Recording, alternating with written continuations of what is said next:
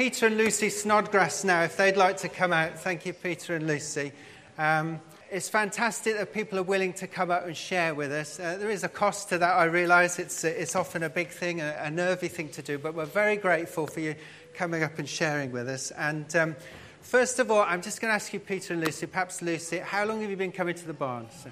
We've been coming here for about two years. Right, and um, you're not from Bidford, are you? No, we live on the west um, edge of Stratford in Luddington. Right, so we gave you a visa to get in. Yeah, that's, that's fantastic. And uh, tell us how many children you have and what their names are. We've got three children. Julia is our eldest and is now in London. Anna's the middle one, um, and Ben is doing his GCSEs this summer. Right, and who are we going to learn about today? Anna today. She's, So, Peter, and Anna's in Siberia. Now, just tell us from Anna's research and your own research, do you know anything about the church in Russia? Can you, can you fill us in? Because I'll be honest, I don't know a lot. Just a little bit. Um, uh, the official faith over the centuries and still, um, you know, and the most frequently sort of adhered to is the Orthodox faith the Russian Orthodox, you know, a bit like the Anglican Church here, you know, your C of E, or used to be. Um, but because of the um, long um, uh, period under, uh, under uh, communism, uh, it is, it, there's a lot of atheism as well. Um, so, um, if you're not an Orthodox Christian, uh, you know, identifying yourself as that, then you're a Baptist, because anybody who is a sort of non Orthodox. If you're not an Orthodox, you're a Baptist. If you're a Christian, and you know we might understand them to be the more frequently the true Christians and the true Christian presence in in Russia. Um, but I'd also say, um, Darren, that um, the church has undergone a lot of persecution, a lot of suppression during the Soviet era, and it's still coming out of that to some degree. I think it is um, it feels a bit marginalised. At least that's Anna's impression of it. You know, so it's got that, that struggle, but it's, it's, it's quite bold. Right, okay, fantastic, yeah. Now, uh, I've had friends who've um, been to university and done these sort of language courses. So Anna's doing French and hmm. Russian, mm. yeah. And I'm aware that during these courses, you, you sort of have a sandwich year. So it's like a year where you have a gap year when you go to one of these countries. And so I imagine that Anna had the option of going to France and going to Russia. Mm. And she chose Russia and Siberia. Yes. yeah, right. Um, how, how, did you feel about that when she came over and said, Mom and Dad, I'm going to Siberia? Yeah, I was absolutely del- delighted, I have to say, yes, because um, Anna was going for the adventurous option, you know, right, not okay. a safe sort of Western European country. Um, she was uh, tending towards to, to major on Russian.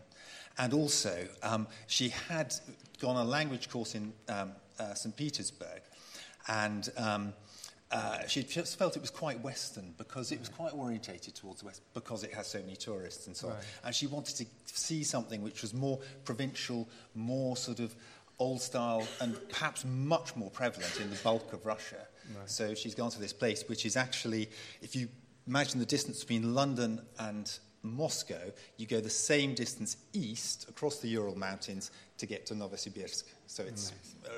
a, a long way away.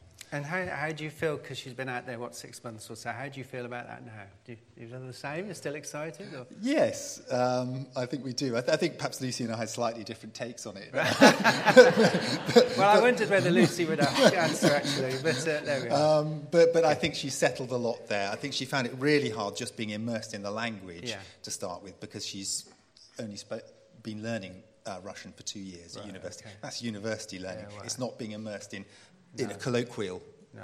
Russian. And how have you managed to get keep in touch with her? Why don't you? Um, well, we've had we've been so grateful for Skype actually because mm. that has meant that we've been able to talk to her and see her and be able to get all the body language, not just the voice. Um, so we have a regular Sunday lunchtime Skype because Russia's six hours ahead of us now. So we rush home from the barn and uh, usually catch up with her then.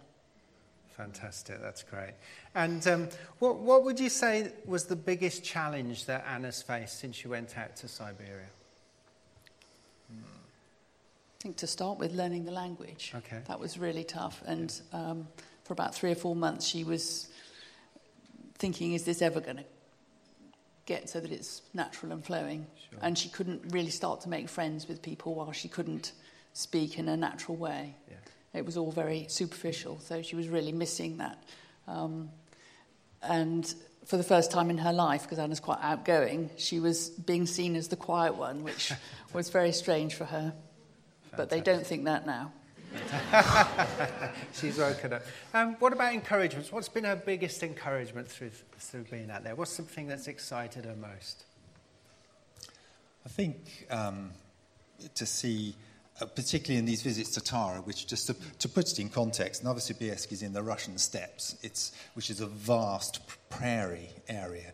Um, and so you travel to Tara for about 13 hours in a car non-stop and you're just passing flat land with uh, silver birch trees and some fir trees and it's more or less featureless with small settlements along the way. And Tara itself is not a big settlement. I'm not sure how big it is, but it's a small town. But the first time she went there, I mean, I think she has seen some some changes in the way that OM are doing these things. In that the first time she went, she she's a very sort of organised person, and so she found it quite frustrating that in the Russian culture they seem to be quite relaxed and laid back and sort of not necessarily fill the time to the max, as she would see it, when they're over there. And so she felt a bit frustrated at times. But um, over the several visits that they've had there, I think just she's seen how the church there has become more energized um, and more in, t- initiative taking, and also it's been more organized on her side, on their side of things. Um, I, th- I think another thing, because it, it is really significant, is just how different the culture is there. So there's the general culture. Um, so Russians are, very different from British people. Um, and then there's the Russian church culture, the Baptist church culture, which is deeply, um, it, it's very conservative. And so it, that has taken some coming to terms with. You know, it's, it's got a very definite, very definite ideas about the gender roles, for example, which are not so sort of defined in our culture. Um, and uh, so, you know, that took some accommodation. From So they've had to accommodate to Anna, is that yes, right? Yes, she, she, she, believes very much in uh, uh okay. uh, egalitarian. right. I mean, from your Skype calls, have you detected any change in Anna over the year in her, her spiritual development or the way she's matured as a person or become more confident or, or is she just the same old Anna as when she went out? Um, I think she's been um, really encouraged to um, have opportunities to make contacts with um, non-Christians actually, because it, at the house in OM where they all live, it's quite difficult to meet non-Christians. And one thing that has been lovely to be actually involved with, and think that we can do, we, God has been able to do something um, even through a contact that I made. I met a Russian woman in Stratford last year, and through this person who is now married to an Englishman and living over here, she's been able to introduce Anna to um, somebody also called Anna who works in Novosibirsk with students. And through this contact, she was in, Anna was invited to give a talk to um, students in Russia who might be coming over here to study themselves. So this was a totally secular meeting, but Anna was giving a 40 minute talk in Russian about her life at university, and then took 20 minutes of questions after that, which was a really thrilling thing for Anna to be able to, um, to do that after six months in Russia. And the person who invited her has, uh, from this meeting, um, Anna's now got a conversation partner, um, and she's been able to start having deeper conversations with this woman who's a journalist um, about her faith. So Anna's been really thrilled to have this opportunity, which has not been easy to. Fantastic, yeah. To get. Sounds great. Um, thank you for sharing with us. Now, Anna's given us a couple of prayer points. Is there anything else that you could suggest to us that we could pray for for Anna or for yourselves? Any, anything that you'd really like specific prayer for? We're going to pray for you in a minute.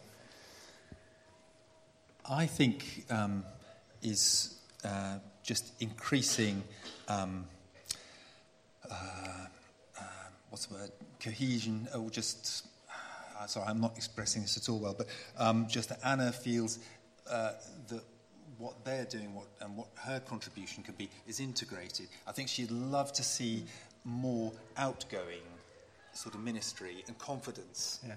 looking out. I think it, it's really Okay. that. And so she has got one or two things which should go on what, what Lucy mentioned, but for that, she's got some contacts with some university students as well, which she'd love to Yeah. be sort of followed up. And so, yeah, I mean, there are things happening. So Yeah. it's, yeah, Very it- it, it is encouraging. Yeah.